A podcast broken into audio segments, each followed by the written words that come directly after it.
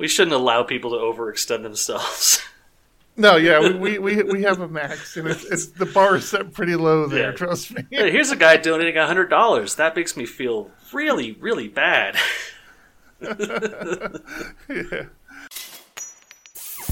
You were listening to episode 138 of PHP Ugly, the ultimate podcast for developers who are up late on a Thursday night and you know really don't don't have a whole lot of other things to do. I am one of your hosts. They call me Eric Van Johnson, and with me to my immediate virtual right, which looks like a left, I guess, on the screen. Am I pointing to the left? Uh, I'm not sure. Is my good friend Thomas Rideout. Hey, Hey! how's it going? You always, you always that's that's always your intro. Is hey? I think mine is hello, hello. I'm working on getting it on a shirt. Hey, Hey,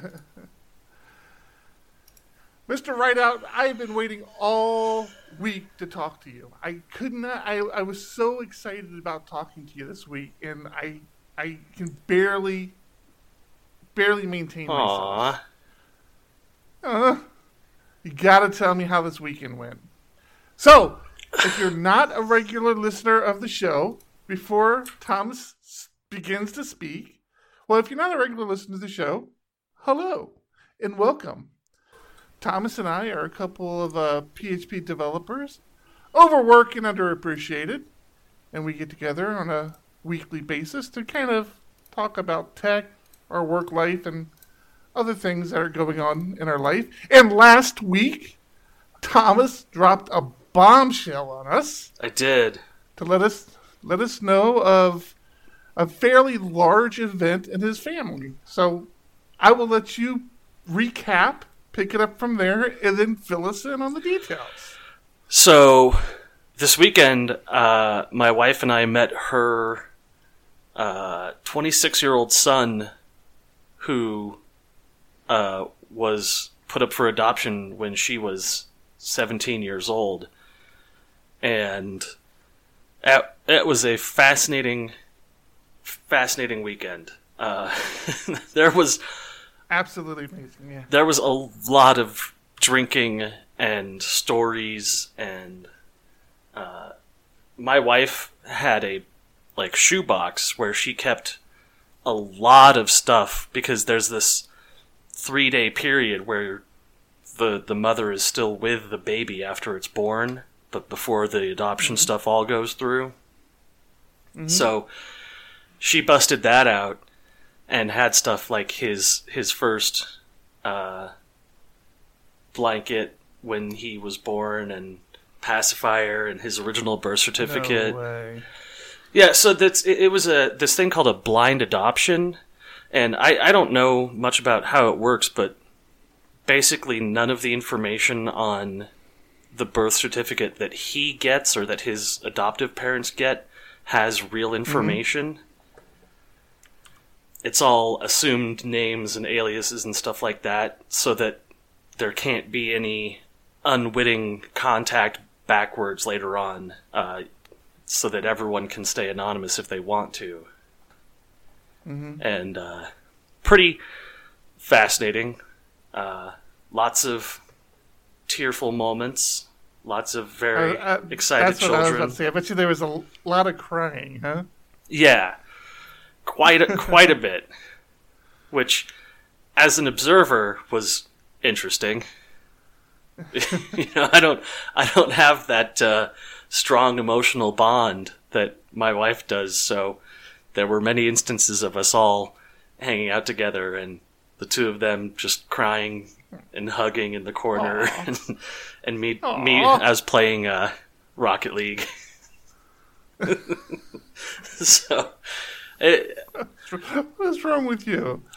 So, i- i- in in summary, I mean, not in summary, but all in all, it sounds like it went very well. It was a very positive experience. Yeah, it went it went quite well. Uh, he's a really nice guy. He's a really good guy. He's had his own trouble in in, in his youth, but uh, pulled everything together, and uh, he's a, a good influence on the kids.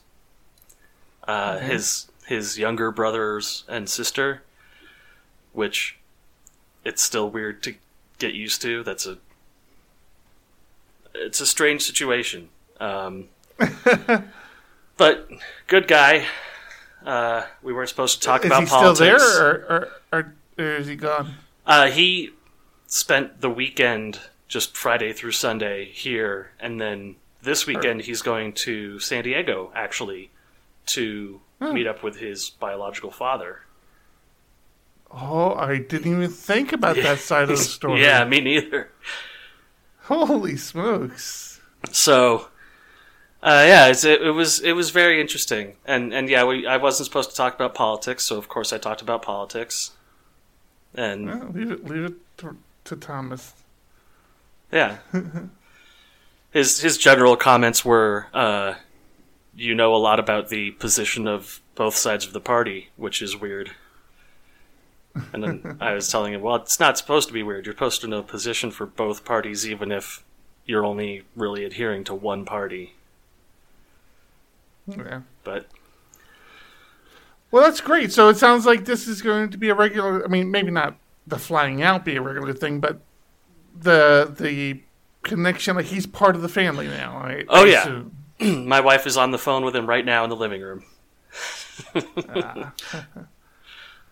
Cool, cool. That is the craziest thing I, I've I've heard in a long time. I I I, I applaud your wife. I mean, she's a strong woman. I tell you, she's. Uh, I, I, I, I think that's fantastic, I'm, and I'm glad it worked out. I, I- really am. I mean, there there were times I was listening to the podcast again, where I was from last week, where I had made the joke of perhaps you should wait until you find out if this person's uh, you know mass murderer. I forget what I said. I said some something bad, and No. I'm like, man, I, I I am a dick, man. Why did I say that? That's like a terrible thing to say. No, you made it was a totally valid point, and and we were we were talking about it with the the same emotional distance that I that I have, which is that it's a strange situation, and I am inherently more distant from it than everyone else involved. And Yeah. So it's, but yeah, it's it's been it's been great. He's a nice guy, uh, and he's he's very proud of America. So all three of the kids now have giant flags in their bedrooms that he bought them. Nice. so it's it's There's nothing wrong with patriotism. I mean, I, I, don't, I don't have an issue with that. So there's nothing technically wrong with patriotism. so let me let me cue it up. Doom and gloom, doom and gloom. I got these buttons available to me now. I can just hit buttons. Oh, we got so much doom and gloom this week. You keep those fingers ready. We're not gonna do a bunch of doom and gloom. Fuck you. Fuck you. We're not. Oh wait, no, we have we have we have less than I thought. I want to thank you. I do want to thank you. I spent the weekend binge watching uh, The Valley of Boom, and my God, I'm so happy you pointed that show out to me. It's The The Valley of it's it's a it's a really good show for its exact target audience, which is me and you. exactly, yeah. I I, uh, I I was- telling the wife, you know, she she was like, well, you know, is, is this something I'd be interested? in? I'm like, yeah, probably not. I mean, you, because there, there are some like name, there's some actors in there. I mean, it, it's not like first thing I never knew National Geographic did these so, sort of shows, me neither. but there was like there's a couple of you know B C list celebrities in there, and she's like, oh, I, I know that actor. I'm like, all right, and, but yeah, it's really it's really good. It's on it's on my DVR list now to record every week, and And I, I would say Brad. Yeah. I would say Bradley Whitford is an A-list actor. is that the Netscape guy? That's the yeah. That's the executive financial officer of Netscape. Yeah, yeah, yeah. He he's definitely even even the guy who uh, runs the uh, multimedia, the the the scam artist. He's kind of. I mean, he's Oh, in a lot of yeah. Uh, what is his? I, I can't think of his big claim to fame, but like, if yeah, we I'd have to look up his his credentials. But he's been in a lot. He's been in a lot of stuff. So, but yeah, great show. If if you haven't watched Valley of the Boom yet, uh, you should give it a watch. If if you're listening to the show, you will like that show. I promise you. It kind of goes hand in hand. Yeah, that is uh, Steve Um, Zahn, who's known for uh, the Planet of the Apes series. Is that who? Wait, that's the director or No, that's the uh, the blonde crazy guy. Planet of the Apes series? Yeah, he played uh, the Doctor in the first Planet of the Apes, the new the remakes. No, no, no, no, no. He's been in other things though that he's he he wasn't in. Uh, he was in Treme.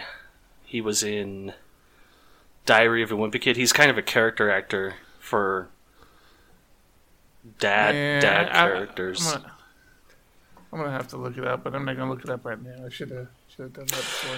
But, But yeah, he's uh he's good. It's it's it's a good show, but it's like somebody who doesn't already have an interest in it. It would be like trying to get them interested in in Civil War reenactment.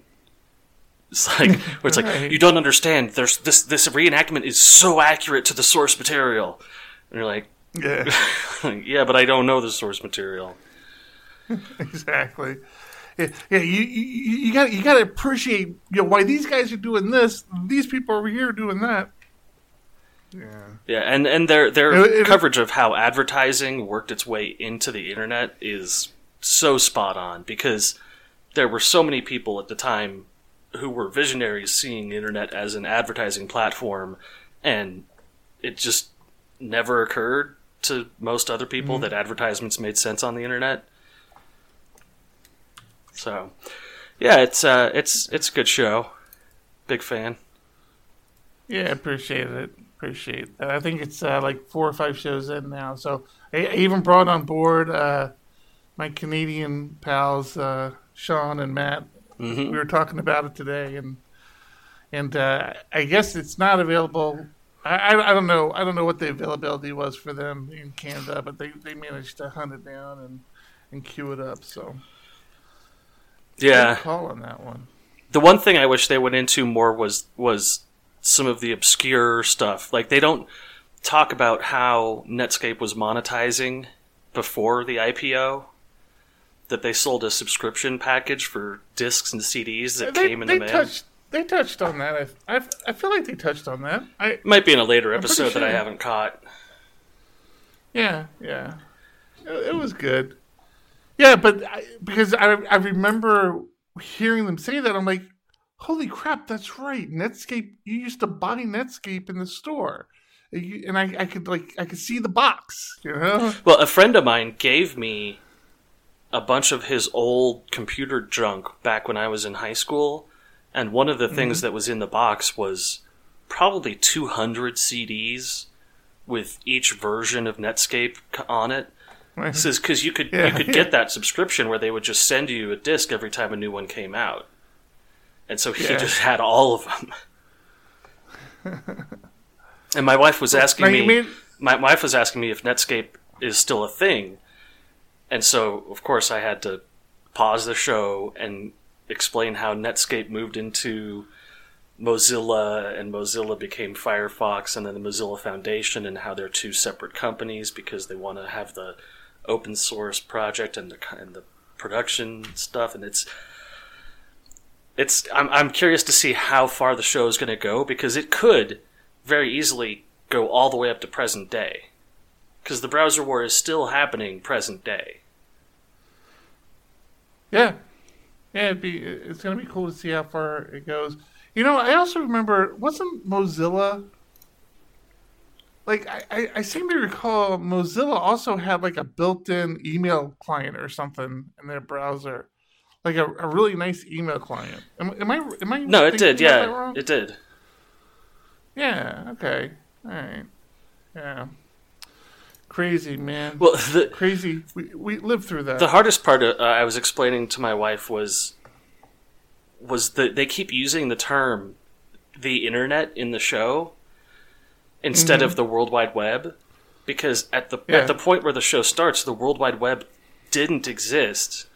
It was just that the Apache Foundation had claimed ownership of Port 80, but that the rest Yeah. of the rest of the internet, which still kind of exists today, is so ancillary to the World Wide Web to Port 80, and that there's there's a thousand twenty four private ports that represent some kind of communication protocol that basically don't get used anymore. You know, uh, Real Media has its own port number. Uh, Yeah, and that that was the big thing. Uh, uh, when um, uh, shit, what was the what was the game that came out and they they they snagged uh, Elite? Uh, Oh, 1337? Yeah, it would have been that- would have been either Doom or Duke Nukem. I think it was. Yeah, I can't remember now. Maybe it was Doom or Duke. I, one of those two. But yeah, yeah, that was the whole thing. Is claiming is you know laying. That was the new frontier where you planted your flag. Is when you when you got uh, a port, and you know, like you said, Real Media had their ports, and Well, And my my boss or my uh, my mentor from when I was first growing up in development actually has a port registered to his name. oh wait, Yeah, he worked Really? he worked on something called the Surf Protocol, which was a, a UDP based uh, communication where they did uh, their own implementation of the TCP packet capture and refresh, Mhm. and Yeah. it never took off, even though it was way way ahead of its time. And this was in 1997. They were doing home grocery delivery through the internet. Hmm, interesting. Yeah, yeah, and, and and that's, I mean, really, that's what the show is about. The show, the show is about so many of these visionaries that saw the internet pretty much as it is today, maybe even as it will be in another four or five years ago. Right. But they saw that 10, 15 years ago, and they're just bursting at the seams to try to get there. They're like, oh, you know, they knew this was what it was going to be, and And, and nobody understands what they're even talking about. No one can even exactly, Reach the- the exactly. it was just it, it just became okay. How do we make money? Uh, we don't know yet, but uh, everybody's going to make money. I thought the I thought the uh, piece, um, the role of AOL, or the the way they're portraying AOL in this was very well done. It was like you know everybody thought AOL was a joke, was a piece of shit, uh, but they were the the the big big portal on the internet, and no matter how much you didn't like them, you kind of had to play ball with them. And then you know the kind of the sneaky stuff AOL did with doing a partnership with Netscape, then doing a partnership with Microsoft, then coming back to Netscape. Yeah. and, yeah, it, it was good. It- It's it's a it's a really good series. Series. I appreciate uh, you pointing that one out. Uh, how about some uh, some PHP stuff? Well, you you, I'm not going to let you off the hook. You made a promise to me What? that you were going to you were going to do some work this week of something of a topic matter I've been very excited about lately. Some GraphQL work? Yeah. So I will have get- I will have you know that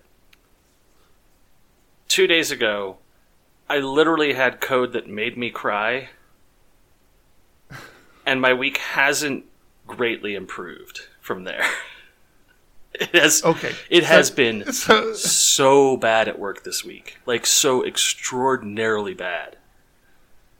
so no GraphQL talk this week. I really, I got the branch started to do some experimentation, mm-hmm. but that was the best I could get because it's I'm disappointed. this week I'm has not gonna lie. this week has been rough. Okay. It, Let's talk PHP then. so well this this week the interesting thing this week was um, my boss was busy and and said I, I said I need this thing taken care of on the production server, which is what you know he has access to, and he just said, you know what, send me your public key because I'm too busy right now. So my week started with being granted root access, Access to production servers. root access Oh, to the God. production server. And I, I told this to my wife, and she looked at me like, oh, "That doesn't sound so bad." And the best way I could explain it was was as if you were talking to your friends, and you said, and, and your friend said, "Hey, I need some milk. Can you go pick some up from the store?" And then hands you the keys to his Lamborghini. and you say, "Well, no, okay, I'm okay with picking stuff up from the store, but I don't, I don't really want to drive a Lamborghini." It's, like, it's not that I can't drive. I just I- I, don't really I- trust I could, myself. I could know totally no. I can totally drive, and I can totally, I totally do trust myself. But that's an expensive car. I I don't want to drive that car. I mean, I'd love to drive a Lamborghini, but not casually, where someone just said, "Go pick up milk." like, just it's it's it's terrifying, and so it from there it went. Uh, casually downhill uh, to Redis, Okay, so Horizon. This this this, this is sound, this is sounding like it's going to end poorly for everybody involved. Let's let's get into it. What did, well, I'll tell you what. You break. I'm done with Horizon. You're done with Horizon. I'm just Okay, I'm just done whatever. with it. Um, I mean, I, again, like I said last week, it's not like Horizon does a whole lot. It, it, I think I don't know. the the I haven't worked with it, but the conclusion I came to today was that that Horizon does a significant amount, and that it probably shouldn't be used in a production environment as a product that was developed by somebody who doesn't have experience or has minimal experience in these fields. And then it's been out a for minute, like now- now- seven or now eight you're months. confusing me a little bit. So Horizon is the Laravel package used to manage queues, right? it does two important things. So it manages a supervisor that controls job execution, queuing, balance, auto restarting, just job processing. Like Okay. threads for taking a job, processing it, handing it off to the next step. And then the other part of it is the interface for your queues in Redis so that you can see what's going on, uh, tag things to monitor them, and get sort of analytics out of your queues. So before before you go on, I mean, how often how often do you actually go to the interface though? Because, I mean, It's because if you don't use Horizon, you, never you, you almost never use the interface for your queues. I I mean that's the issue is that I've been it's been on my screen one of my screens 24/7 this whole week. Because Okay. I So what's your is- what's your issue with it though? I mean, I, I'm still a little confused because it seems to have a very simple job in my head. So I'm I'm a little confused at you know what like especially the comment you made about this probably isn't something that should be used in production. well Like what what happened? the the first issue I ran into was that uh, Predis, which is the PHP Redis interface, it, it's Right. It's a PHP written library. So it's just a thing that you tack on that opens a port and executes what it's told through the port that it opened. Um, but it, throws out an error every two seconds about not being able to access the Redis host. Um, don't know why. Well, I say that sounds like a configuration issue, though. It it is, but we're Okay. Well, having that's- we're that's- having that's, trouble. again, not a Horizon issue. Well, we're having trouble nailing down what the configuration issue is. Um, but then on top of that, Horizon is, from what I can tell, built to be run on a blank system and not modified as far as the driver it's using. So we identified a problem in Predis and ended up switching over to PHP Redis, which is a compiled C library that is Oh, that sounds like that might have been a mistake. well, it's much much faster. We immediately saw an improvement.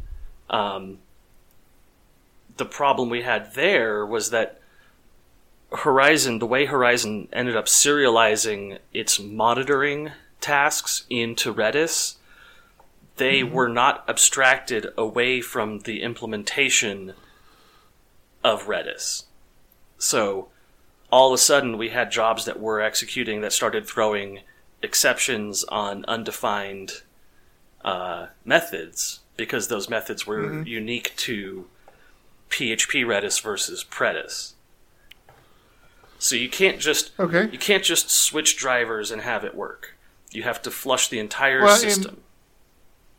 Yeah. Okay. And, and, And, that- and again, not the I, worst. not not not continuing to defend it, but I, I'm pretty sure Predis is kind of the default with Laravel and the implementation. Uh, with basically Laravel, if if you're using Redis with Laravel, you're supposed to use Predis. but- yes, and so you, and it's after after scouring after scouring many many many forums it turns out that predis is basically small sites with very low workloads if you get into heavy workloads uh, okay. Uh, so now you get more to now you're getting to some more meat of, of the issue. So, yes So, so, so again, maybe not. I, I'm not. I don't want to put words in your mouth. I just want to make sure I'm following you. Maybe not so much a problem with Horizon yes as much of- a problem with the Predis uh, package you're using and the scale that it, that you were trying to the scale of the the queue you're trying to manage. Yeah. So we're still not into the Horizon being an issue part. The the part where Horizon itself Oh, okay. became Yeah, this is this is just Redis and me having to learn the Redis language, which is ultra strongly typed. I don't know if you've ever used Right. Redis CLI, but you can't just get something. Right. Yeah, no. Yes. Yes, I have, and I, I totally felt your pain in Slack today when you were talking about all the different gets, and Yeah. it's like they all do the same thing. They just they just yeah, Like- ex- return different. Yeah, like why different why couldn't you just do a script that asked for the type of the variable before calling the get? Yeah, y you could fix this in three lines. It it's such Yeah. a it's such an annoyance. Um, Yeah. my my problem when it comes to actually Horizon is that when we tried to kill the queue workers and the supervisor, they they stayed alive. Okay. Um, there's a there's a soft kill and a hard kill, and Uh-huh. the soft kill appeared to just not work most of the time. Uh, it's it, it's it tries to wait for everything to finish, this was on so it does. this was on ten empty queues with thirty processes, so there was nothing to finish. They just okay. they just didn't quietly die. Mm. Um, and then uh, it doesn't it doesn't really have good reporting for failure states. Um, it doesn't have good reporting for retries. We we would keep getting errors that said the error that I kept getting was that either it had failed a certain number of tries or it had run for too long.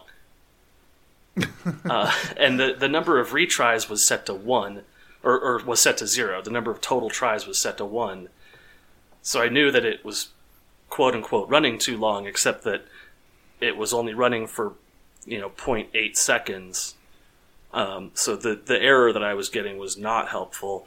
And then it turns out that there's another type of retry, which is retry until or wait until, where you say you're you're not giving it a hard number of retries, you're just telling it to retry for X minutes.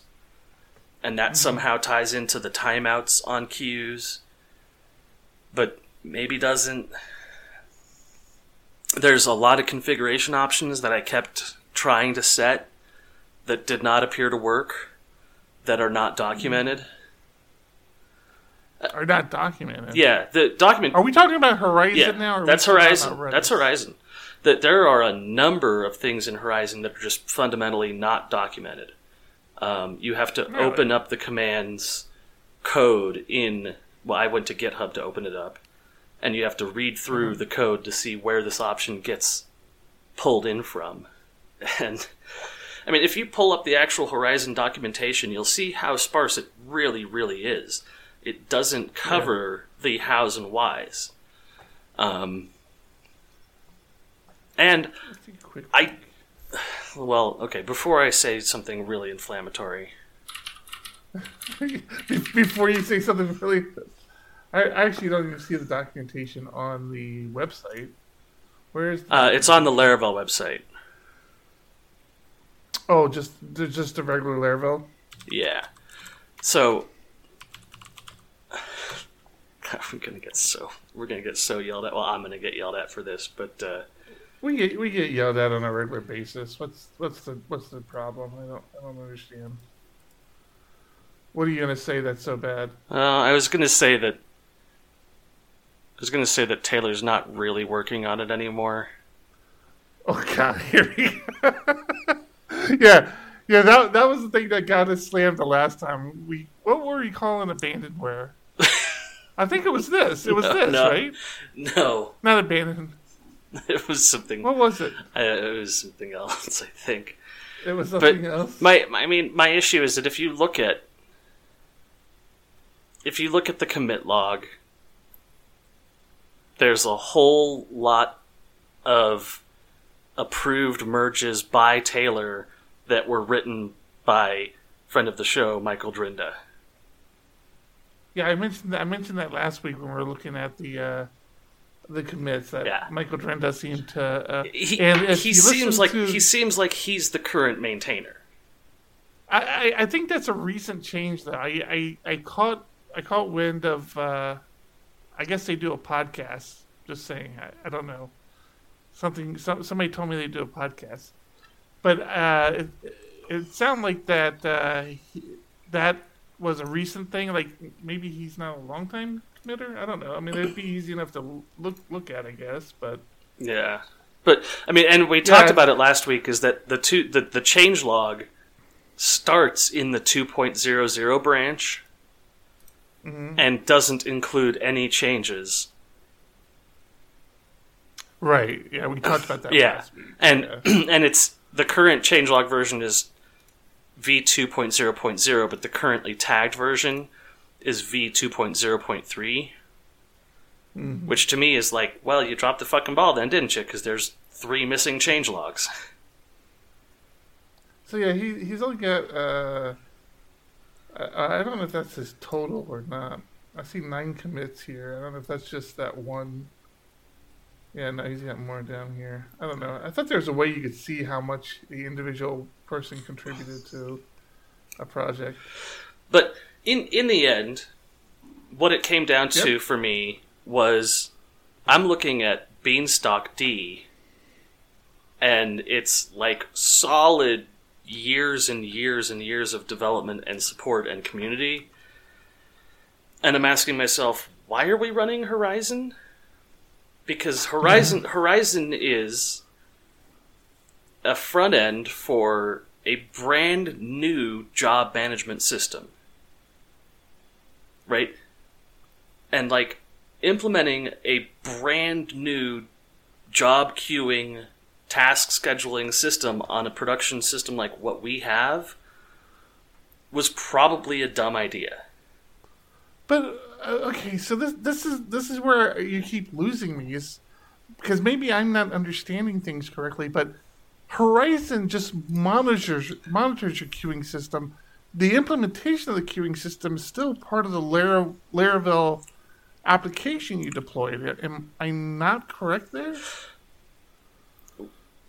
we didn't use Redis for queuing, and I, I think most Okay. I think most people didn't use Redis for queuing until Horizon.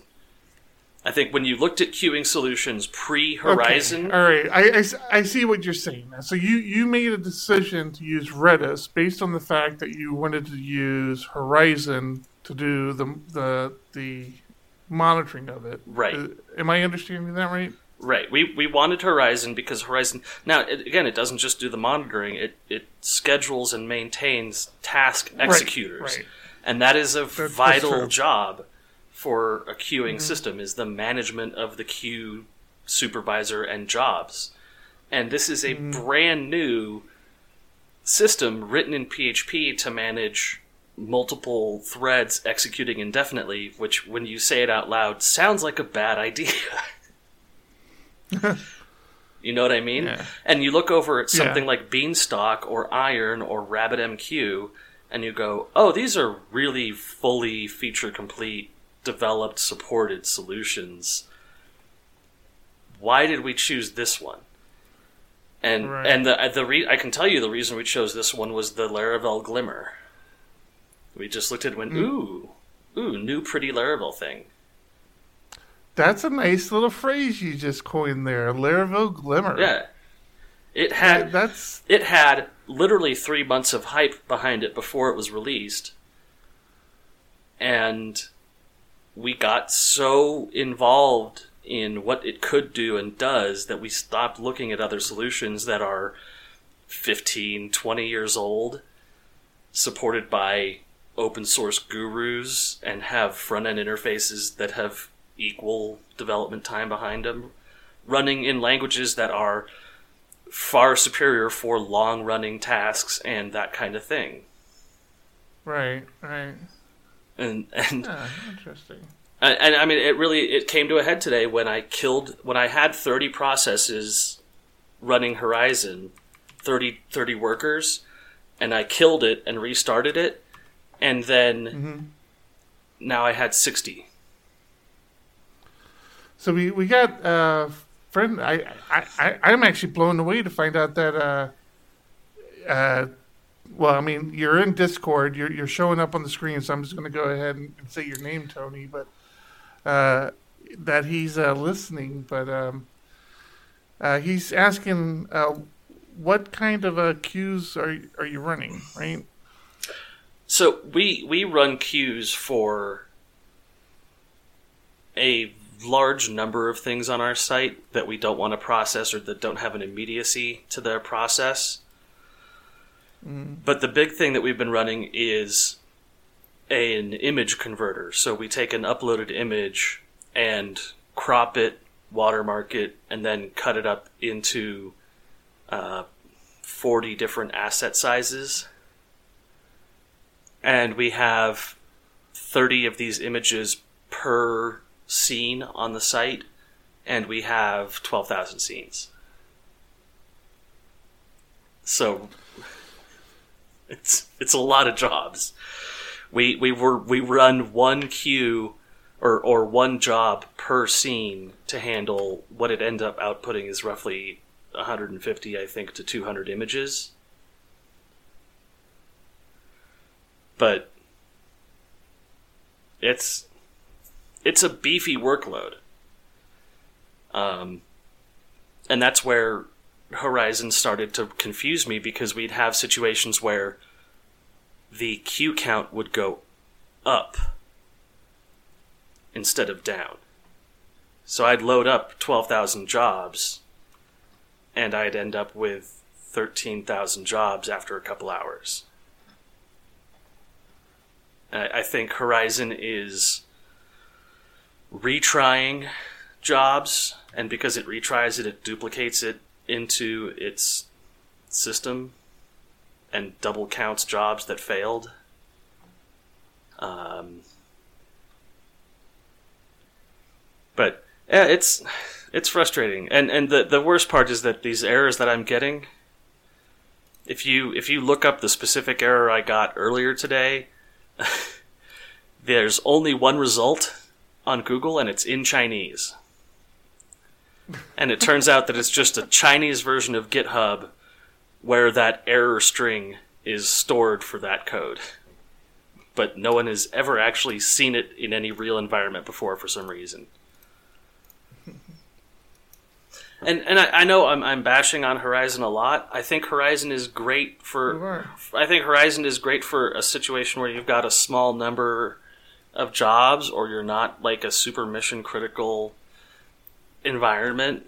But man, who do I reach out to when everything seems broken and none of the exceptions make sense? Yeah. like because that was where I've been all week. Mm-hmm. and and the, there are people who are in a position of authority on GitHub issues who say, "Well, I can't figure. I I, can't, I don't know why. Try setting your timeout to zero. Try setting your timeout to one." Which is, for most, for, for, from what I can tell, I'll know tomorrow morning from what I can tell, it's an issue with setting the Redis config timeout to zero and setting the Laravel connection read write timeout to negative one, and that should resolve the current issue I have. Hmm. But I I think it boils down to Cool. it boils down to it doesn't feel mature. The software doesn't feel Well- the software doesn't feel mature. And yeah, yeah, um, yeah. I'm, I don't want to comment a lot on it. Like I said, I I haven't used it. You but- can keep your hands it- clean. That's okay. it's no, no. You know me. I get my hands dirty. I have no problem bashing Laravel uh, whenever I feel like they, they deserve a good bashing. But I, I don't have enough experience with this. I I just I uh yeah. I can appreciate the position you're in though, and yeah, a- as has been stated, it's like it it was one of the the free products from from Laravel, and you're starting to see a little bit of a difference between the free and paid products. And yep, Well, and the fact that in, in halfway through the free products documentation, it says you should use this on Forge. well, if you don't, that doesn't mean if you don't want to get your hands dirty, use Forge. well. Forge Forge doesn't do anything though. It's just it's just a provision management system for servers. I So. I'm, I'm not sure what what that has to do. I've been in the same boat, Tony says. So Tony, man, I'm so happy you're on. You're you're in our Discord, man. I never never knew you were there. What have you been up to, okay, do you, brother? do you know Tony? I don't know Tony. You know Tony. You know Tony. That doesn't help. I I, I, I want to I want to I want to pitch his product. Can I can I talk about your products, Tony? When when I talk about his products, you would know who he is. I don't understand what Let's- you're doing with, with OBS here, real quick. You're like, Oh, that's not me. It's it's my it, it's OBS doing its own thing. God damn. I can't I can't seem to hold on to my uh hold on to my um let's see, ha, just working on my site. So you know, I'm he didn't say I couldn't, so I'm I'm gonna assume that he's giving me the green light. So this is Tony is of course. Tony is Dev Dojo. Uh he was the he was one of the big developers behind um oh crap now i'm gonna forget what it's called That's a weird He- name. another uh, another one of the admin tools um it, it was uh, ship related uh oh my god what the hell was it I, I know his new product his new product is called wave and he, he actually came up with the name he came up. With, he's here in San Diego. He used to come to the Laravel meetups with us. Uh, I've never seen him at, at an SDPHP meetup. Uh, oh my God! What was Tony? Help me out. What was your admin interface? It's a free open source. product. Voyager. Voyager. Thank you. Voy- I'm gonna put you up on screen here. I'm gonna put I'm gonna put Voyager up on screen. If I can if I can get over to my browser. Yes, Voyager. Yeah, he's a he's kind of a badass man. I, Well- I tell you. I'm glad. That, I'm glad that a badass can empathize with me then, because I just this. It's so frustrating not having anybody to turn to with the issues I've been having. I've I've pulled up Larachat Slack and Stack Overflow and GitHub issues, and I Well, you you you have the added issue of nobody likes you too. You know that, right? Especially people in the Laravel community. I, I do assume that I I'm blacklisted from most discussion boards, Yeah, yeah, that might that might be part of the problem. like some kind of shadow ban thing where just Tom doesn't get the answers. yeah, yeah, exactly. You're you're on a delay, Tony. That's that's why your messages are showing up so late. It's because you, it's like a thirty second or forty second delay on YouTube. So Well, we we got to get we got to get to official PHP stuff. Cuz dude, Oh, I've well, you got more PHP stuff to talk about? I, I I'm I am full of shit. But I Well, I I, I also have a lot of PHP stuff. Um, All right, let's let's do it, man. Let's So, move on. The the big thing is moving forward into PHP 7.4 and what it's going to look like. And there's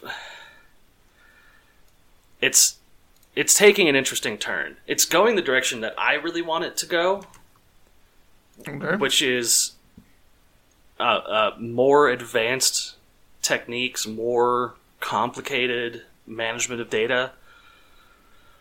But I, I've started to worry about what the future of the PHP Stack Overflow questions are going to look like.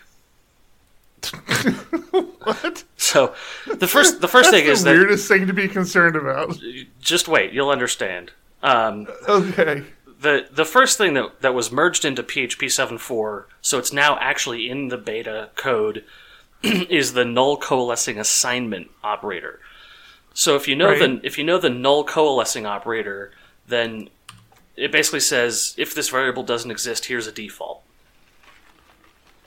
The null coalescing assignment operator says if this variable doesn't exist, set that variable to this default don't just return a default in this one instance, but set the missing variable to this thing. Um, it's complicated.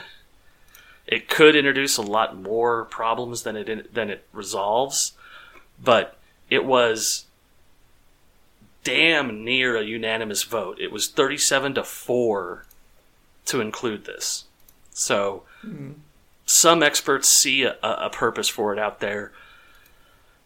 It seems dangerous to me. But, hmm. you know, in cases, useful. The the place, Now, are, are you are you following internals? Is is that where you're getting this yeah, from? yeah. I follow Right. I follow So internals did- pretty tightly now. Oh, do you? Yeah. Okay. Did uh, did you see the recent discussion on uh, the seven four in in in starting to prep for eight? No. The it's uh, branch off seven four. So it, I mean, it's just a thread that just started, but the the thread is actually branch off seven four early, as they're they're feeling like uh, they're kind of ahead of the ball game with seven four. Really? So you, that, yeah, that's one you might want to look up.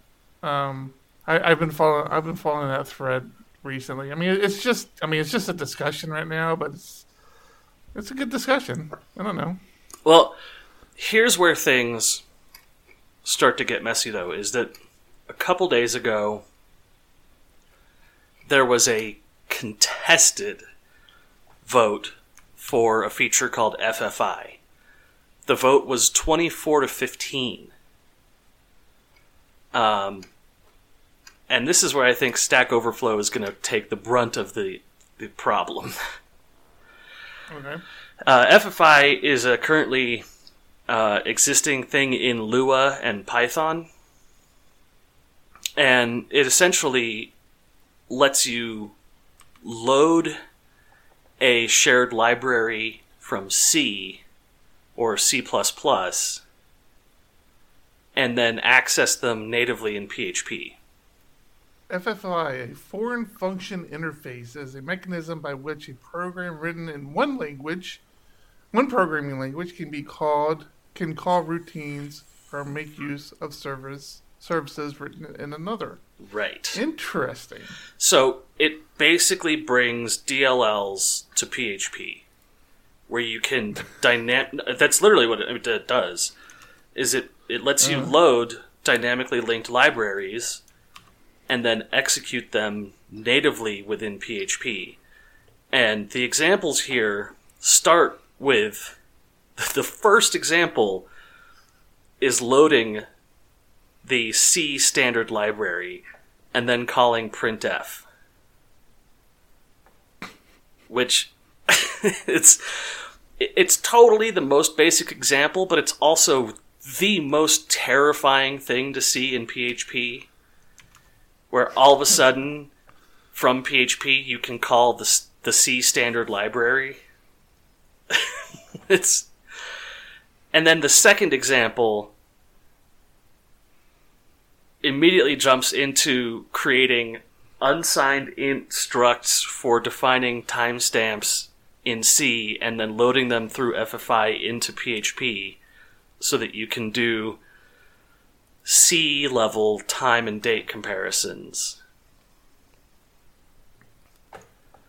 But very qu- I can see so fast Stack Overflow going from I have an issue in PHP to well, you should just include the C library that does that thing much better. Here's how you do that.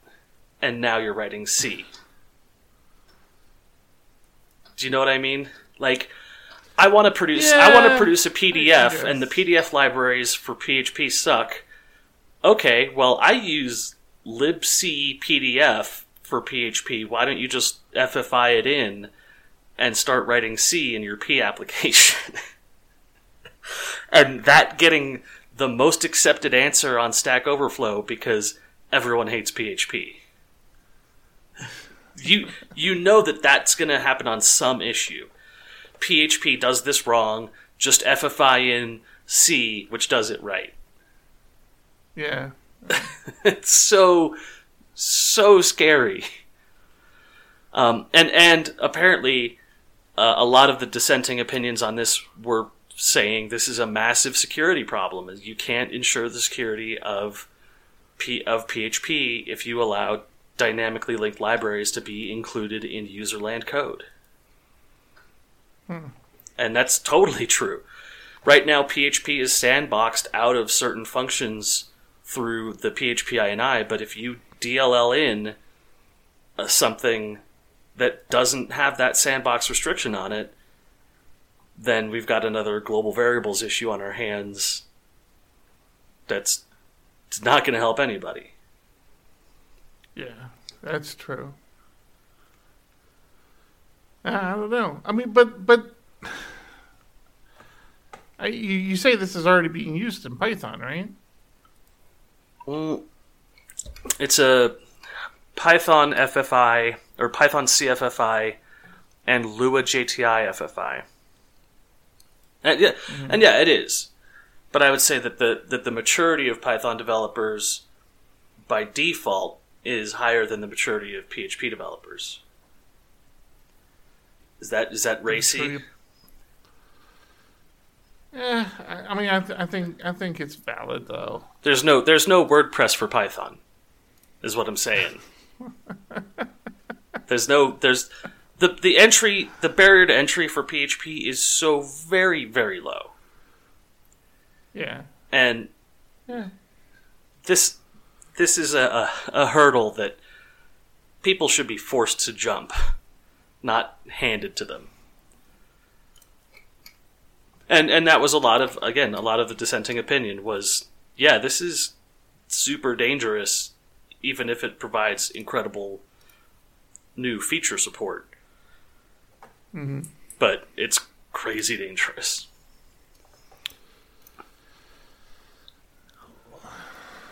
All right. What else you got for us? Anything?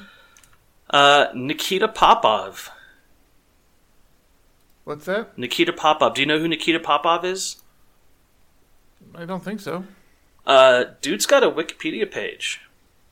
Like he's he's a big deal. Um, he's the author of uh, the Generators RFC. Oh, the peach. Yeah, yeah, yeah, yeah. Yeah. Gotcha, gotcha. Go ahead. So he he is the author of the Generators RFC, the Variadic Functions RFC, Argument Unpacking, AST as an ex- internal structure in PHP, Engine Exceptions, Uniform Variable Syntax, and quote unquote many other contributions.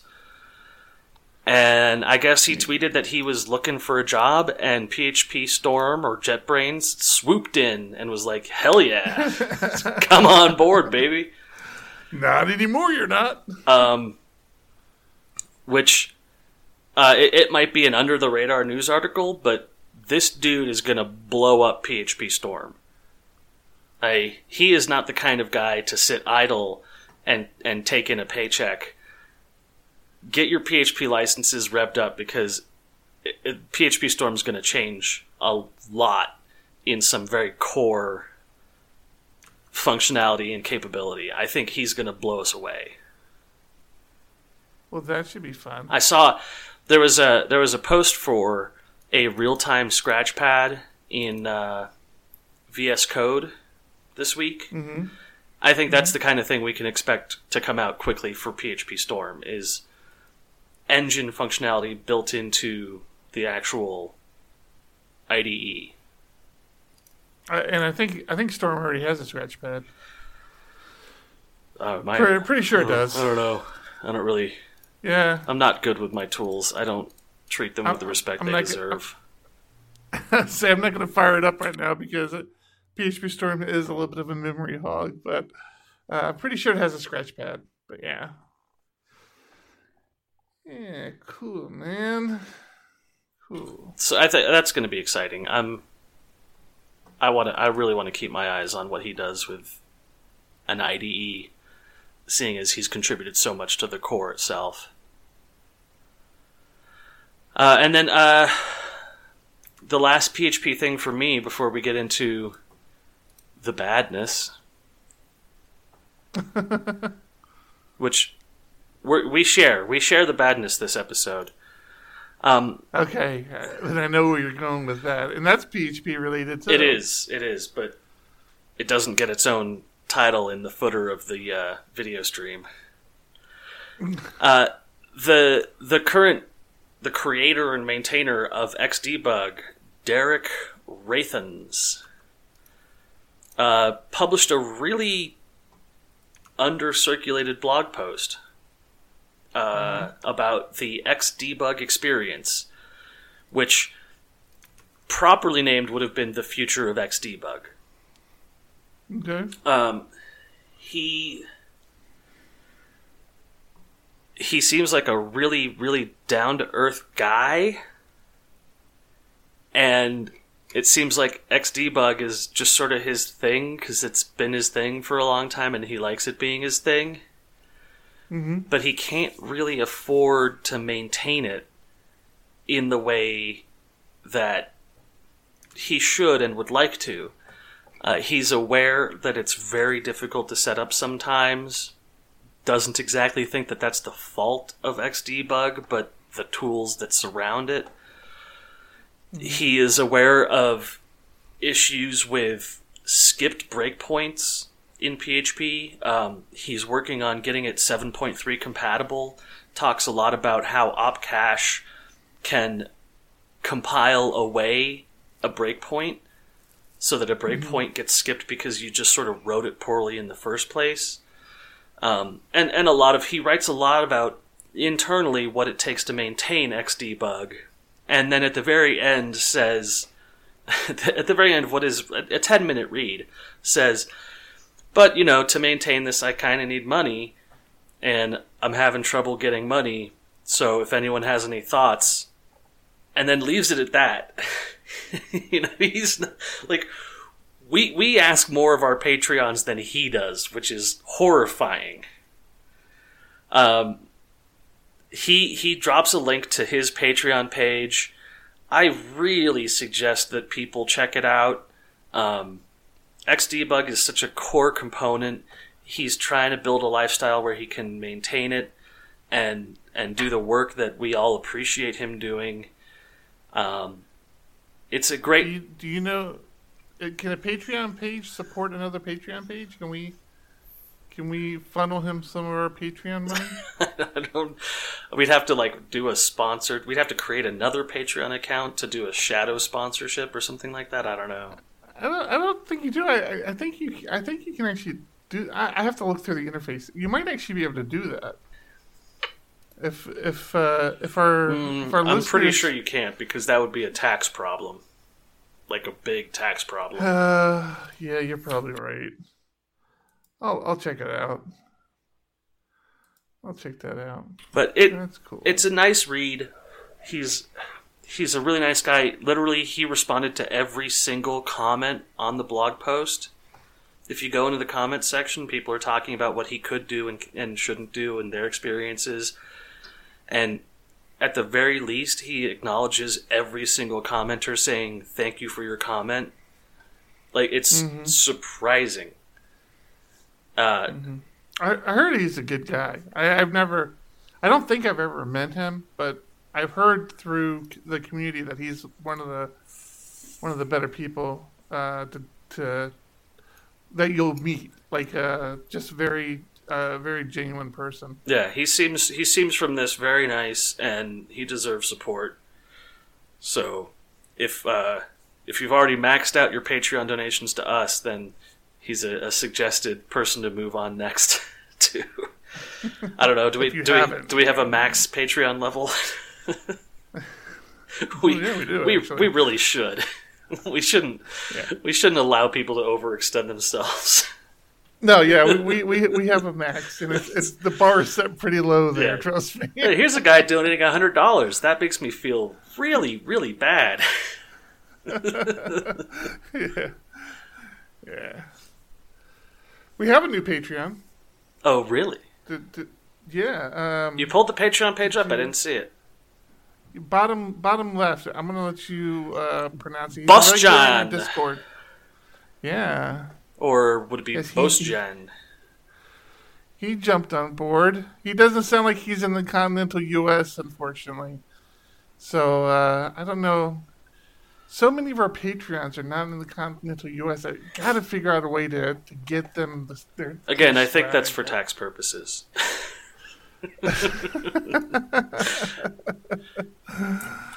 Yeah, yeah. So thanks, thanks all uh, patrons for for contributing to the show. We appreciate that.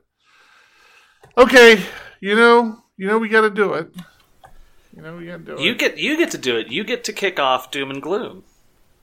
I don't have, I don't have a doom and gloom. Uh, I don't have a doom and gloom. Oh, you most Uh, you you most it? certainly do. No, no, no. I, I, I, I know, I know the article. Oh, you don't have a card? I just- You don't yeah, I have don't. an OBS I, card. I don't have a, yeah, and actually, you're. Oh, you you already moved it over. Yeah, that's perfect. Uh, let me pull up. Let me pull it up on. Here we go. Let's pull it up here. This is a good start, I guess. Oh man. So this one, this one was ugly. I mean, not ugly, just kind of like, oh, really? Uh, oh, let me bring that down a little further. Okay.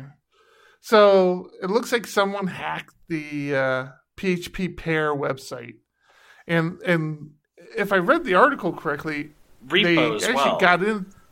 Huh? the repo as well.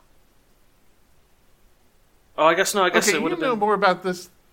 You know more about this than I do. Then Well, I know what they did. okay, what did they do? They took down the website for sure. Well, the, no, the website actually was taken down by the PEAR group. The website was kept up by the hacker, and they issued a Oh. a version of something called go-pear.phar. Right, right. Um, I, I don't I don't use PEAR, uh, but I know that a lot of Mac developers get it by default from Homebrew. Uh, I don't know about that. So Pear Pear was the predecessor of Composer, right? Pear used to be how you could include third-party packages in your application. The problem with Pear and the difference between how we do it now with Composer is it wasn't project based. It wasn't project level. It was typically system level. You, you could install Pear into a project, but it wasn't it was difficult. It was kind of a pain in the ass to do. So typically, what administrators did is they installed PEAR packages on the system, and then any PHP application running on that system had access to these packages. So it, it, it, it's kind of what it, it was kind of the you know thing that led into what we do now with Composer. So people don't, or I don't, I wouldn't, shouldn't speak to everybody. I personally don't use PEAR packages anymore. Oh, I Oh yeah, very Pear- very few people do. It's it's a legacy system. Right, right. And so I so I haven't used PEAR in, forever, and uh, I, I was still actually surprised that it was still around, but I, I assume there are people out there uh, doing doing PEAR. So So that's that's what PEAR is. I mean, I, I I don't know why it would be installed. Why Mac users would get it installed through Brew? I mean, I, I'm sure you can install it through Brew, but it, I don't think it would be included as the default as part of the PHP install. Well, according to I, I I, I, overheard some I overheard some Diego Dev employees in the uh, SD IRC channel talking about Homebrew installing PEAR along with PHP, Hmm. Okay, well, I, wasn't aware of that. Um, which Yeah. it would make sense. Uh, I I don't know if it's true or what version, if it was a known good version. Um, but the really bad thing, and I think the thing that's not getting enough attention is if you did get the bad packet. Oh, come on, with the doom and gloom immediately. Exactly. I mean, I, I I put effort into put making that slide for you, man. I'm going to use it. well, this is this is going to scare you though. The the the tainted phar file has been analyzed for what it did, mm-hmm. and it's not mm-hmm. innocuous or Bitcoin mining or anything like that. It is very deadly, very very deadly. It hmm. is a reverse shell into the computer running it. I hate those. So if you don't know what a reverse shell is, it's the same as when you have a terminal open and you SSH into a server, except the other way around. So that mm-hmm. if my client machine is listening for SSH connections, then it will just allow a new window to pop up with a root terminal to your computer. Which means that the the hackers that succeeded in executing this, all they had to do was sit and listen, and every time the package was installed, they were notified, and then they were given root console into your machine. So they can from there from there privilege has been escalated to the permanently compromised level. If you have been compromised by this vulnerability, your machine cannot be recovered outside of a system wipe. There's no way of knowing what was done. There's no way of ever recovering any of the system level stuff. It's just you're screwed. Wipe the system, back up your data, back out of the room slowly.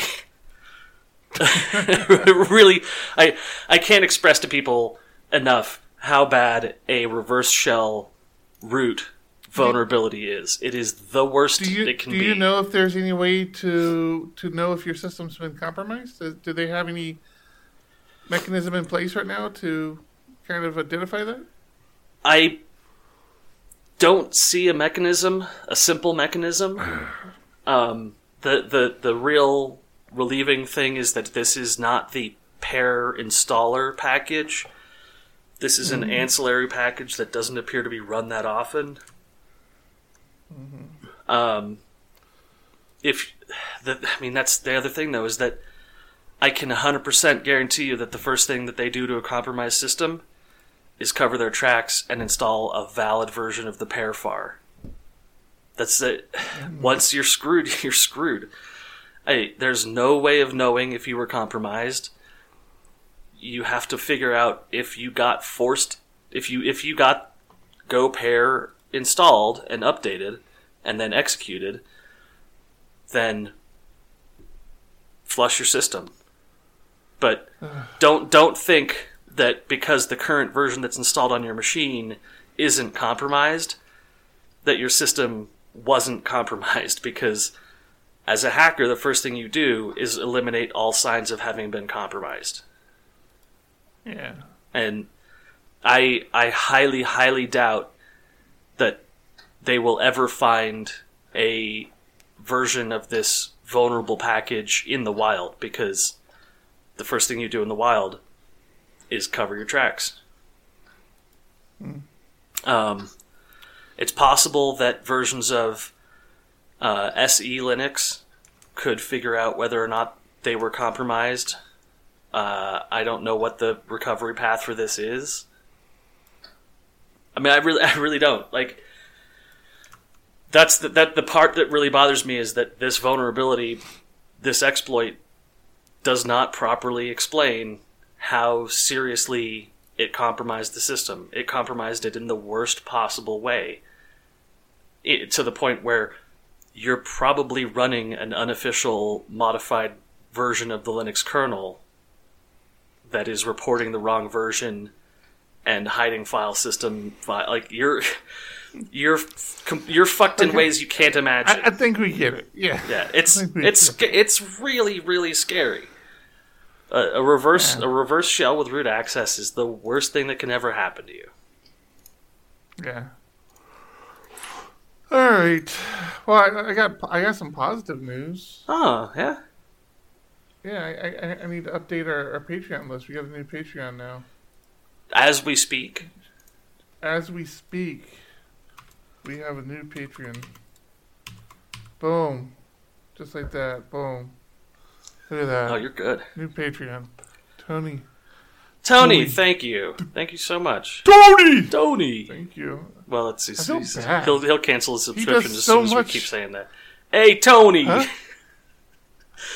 Uh, like he's one of those guys like I feel put me to shame. Because I, I'm so big on open source and and doing stuff for the community and and it's guys like him they just you know they just kind of mosey in and whip up this like massive open source package and just put it out there. It's like oh yeah you know I, I made this. And it's like son of a bitch! Son of a bitch! So I only I only hope to to get to their level or, or It- just kind of almost their level. it it, it is a little humbling sometimes to have to have people who have something to show for themselves. I, I tell you, people like Tony, people Matt uh, up in uh, Canada, he's another one. That's this these guys they they whip out like these you know projects in, in open source and uh, I I'm so envious of of that skill set. I can barely get through my workload and and these these people they just I don't know. I don't know how they find the time. I don't know how they have that skill. I, I don't know. I, I can never I can never stay focused on my little side projects long enough to do anything that that's that's substantial. It drives me nuts. I, I have to take two minutes. Keep the uh, keep the listeners entertained. What? What? what am I supposed to do for two two minutes? Where, where Tell them tell them how annoying it is that I keep doing this. That always seems to work. go. Go. You're editing this podcast anyway so uh okay. A, a, a- brief network uh, break. So tony i know you're on a delay man. I know you're on a delay but uh good to see you man. What do i got to do to get you to come out to the sdphp meetup been forever since i saw you And are you going to laracon this year in new york feel free to respond whenever you get that message short of that, uh, fun stuff for the the Patreons uh, waiting for uh, their their packages. The PHP Ugly lanyards. I approved the artwork today.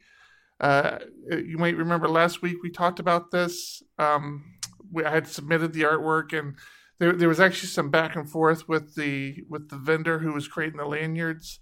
Uh, I did give them the official approval today, so they are starting the process of printing up the lanyards. So I'm looking forward to getting those in, and once we get all those in, we will start sending out the packages to everybody. This, if you're getting stickers and lanyards and you know, whatever whatever you're getting, uh, we'll get them. And I, I'm honest to God, trying to think of ways to get them to uh, contributors outside of the continental U.S. I just have not figured out uh, what that's going to be yet because there's like no inexpensive way to do that right now. So, all right, we got we got Thomas back. Let's let's get back to work. Well, Are you wrapping up, Thomas? almost.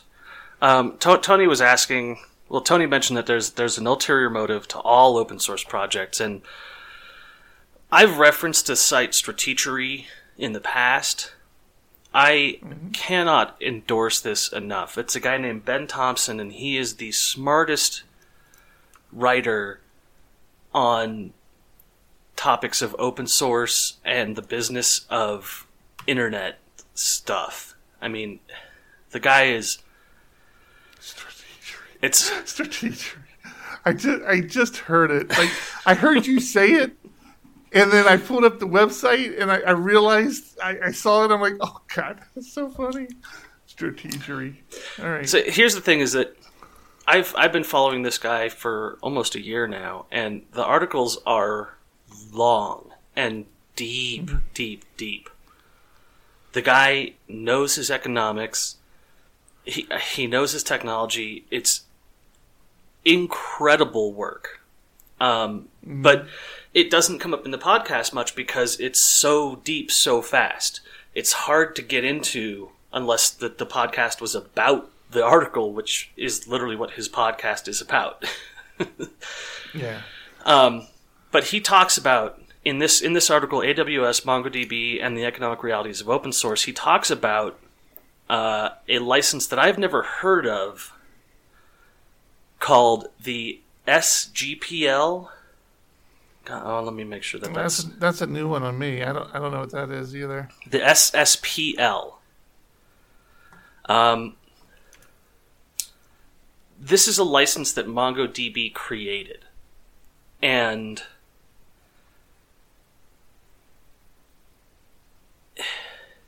it's very, very interesting. It's a monetization license for open source by compelling all development, even internal, to be published open source. So if if I'm using MongoDB internally and I'm under the SSPL license and I make a modification to MongoDB, I'm required to publish those changes to my to to the Mongo code, even if the, I'm never releasing what I'm doing. Um, this forces companies like Amazon to buy out of that license and into a license where their modifications are not made public. So the goal here is that Amazon can't just download MongoDB and then release a new service called Amazon Document Store based off of MongoDB and profit off of it while it's really just one license to the MongoDB people. And the implications of how this is going to change open source development are so, so deep.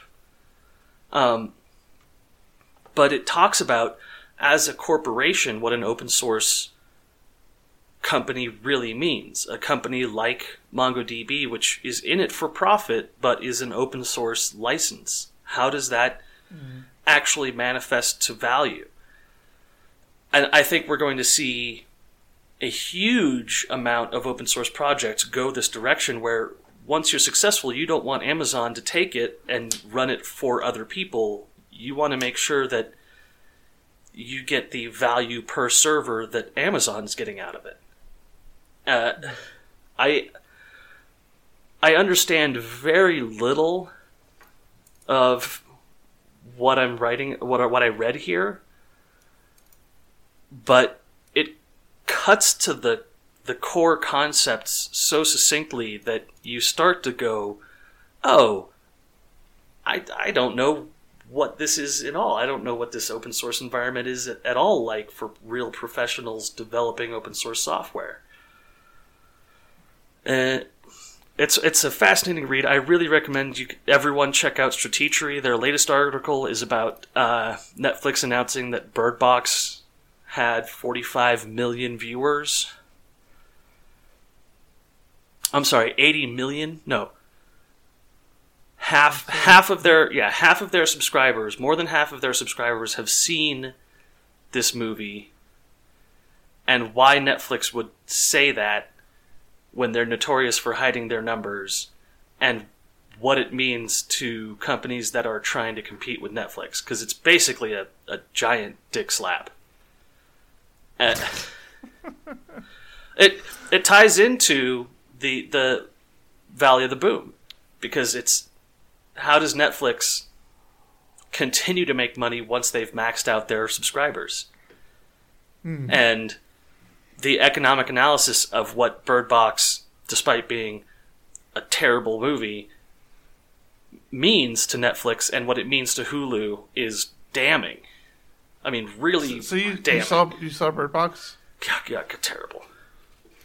Uh, It I like her. It gets- too. it gets- I, I haven't I haven't seen the movie, but I like. Uh, it gets so close. It gets so close, and in the Yeah. in the end, they abandon the philosophical idea behind the whole movie, so that there's a happy ending, Mm-hmm. and that's really annoying. uh. All right, Thomas. I don't know. I'm feeling like this is a good spot to wrap it up. What Oh. do you think? How, Your feeling, your, have we been your feelings are so wrong. We're we're gonna close out with the standard doom and glooms. whoa, whoa, whoa, whoa! That sounded like you said something plural. It's just just quick, just real quick. Okay, do it. I'm, I'm pulling you up. There, doom and gloom it. All right. Uh, the U.S. CERT, which handles vulnerability disclosures to the internet, um, announced that there were some issues with DNS that should be uh, dealt with and approached. Um, the the issue besides that, though, was that the Department of Homeland Security jumped in and said, "Everyone, do this right now." Uh, if you're not doing this right now, you have four days. Do do this, do this, do this. Uh, it appears that there has been a successful DNS-based attack against multiple government domain names, and that the DHS is trying to get things fixed before they publicly announce that there's been massive problems. Um, it's a this is a very speculative article, but it's speculative because the DHS isn't saying why this is so important. The vulnerabilities being discussed are pretty standard for the cert lists, um, but the the the Homeland Security doesn't think that they're standard in any way, uh, and companies like FireEye are looking at their logs and saying it appears that over the last six months there have been massive attacks on the DNS systems of the U.S. government.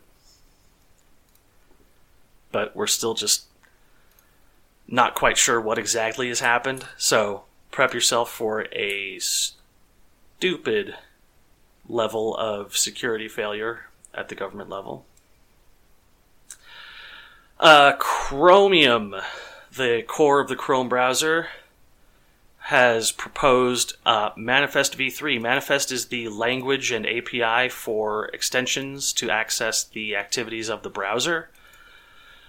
The newest Manifest removes a an API call called Web Request API and replaces it with something called Declarative Net Request. The thing about Web Request API was that it was given permission to receive traffic before the browser received it. So you could write a program that checked for the security of a page before the browser loaded the page.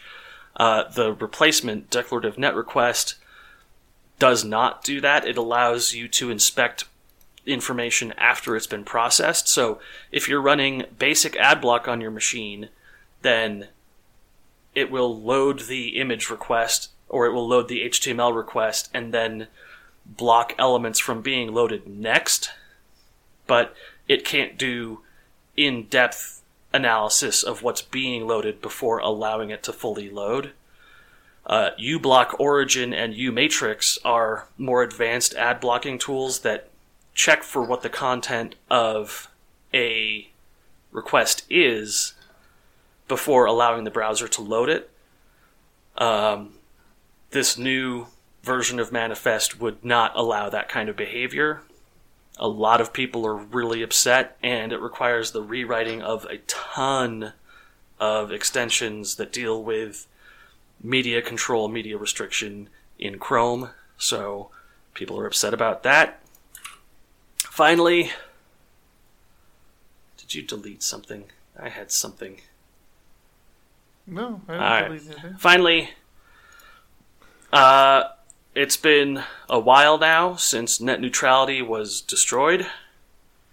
Uh, the promises from Ajit Pai that it would improve competition in infrastructure, uh, outreach to remote locations that needed internet infrastructure provided, uh, employment, competition.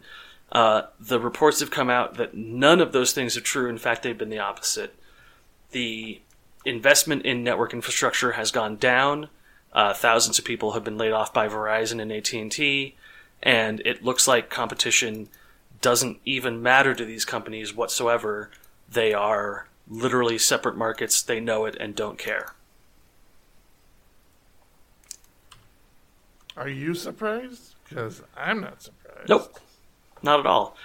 But Kind of, told the world that. Right, but the, the the concern here is that we're in an era where politicians can openly lie for money, and all of the mm-hmm. experts in the field can say that guy's lying, and there are no consequences.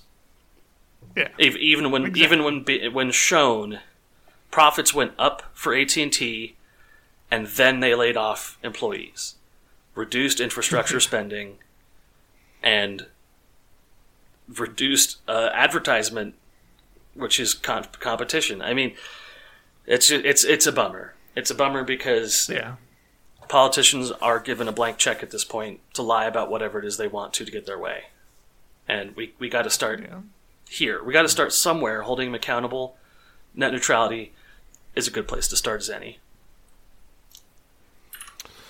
Doom and gloom, right. baby. Doom and gloom. I burned through it quick. That wasn't painful. Man, I can't believe this month is almost up already. That this is killing me. Um, Oh yeah, it's my birthday episode. listening- It's what? My birthday episode. My birthday's on Tuesday.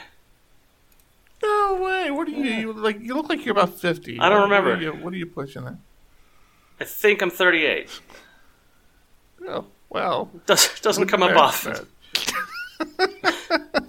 Well, my, my wife is four years older than me, so whenever I say my age, she gets really sad. So I try to not say my age. Yeah, that's good, man. Happy birthday. Happy early birthday. I guess. Oh, thank you. Uh, if I, I'm just looking, I'm looking at the calendar right now. I I, ju- I realize I have not scheduled the next SD. I, I seeing Tony in in the uh, Discord reminded me that I had not scheduled the next SDPHP meet meetup. Then I also remembered not only have I not scheduled it, I haven't written it because I was asked to do an intro to Laravel at the next SDPHP meetup.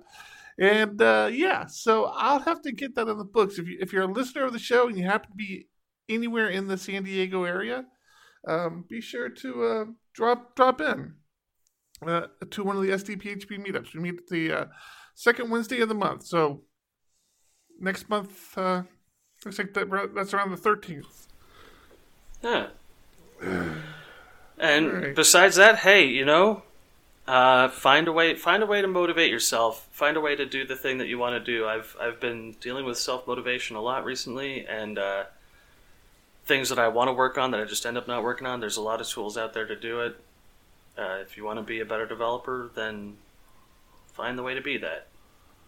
That's it. If, if you're a developer, just just keep keep coding. Just keep find something to Yeah. code. I mean, that, that's the that's the great thing is I don't I don't know where our truck driver has been lately. I, I haven't been spending a lot of time in Discord, but I mean, yeah, if you're a truck driver, if you're a sous chef, if you're, I mean, you can be anything and still be a developer.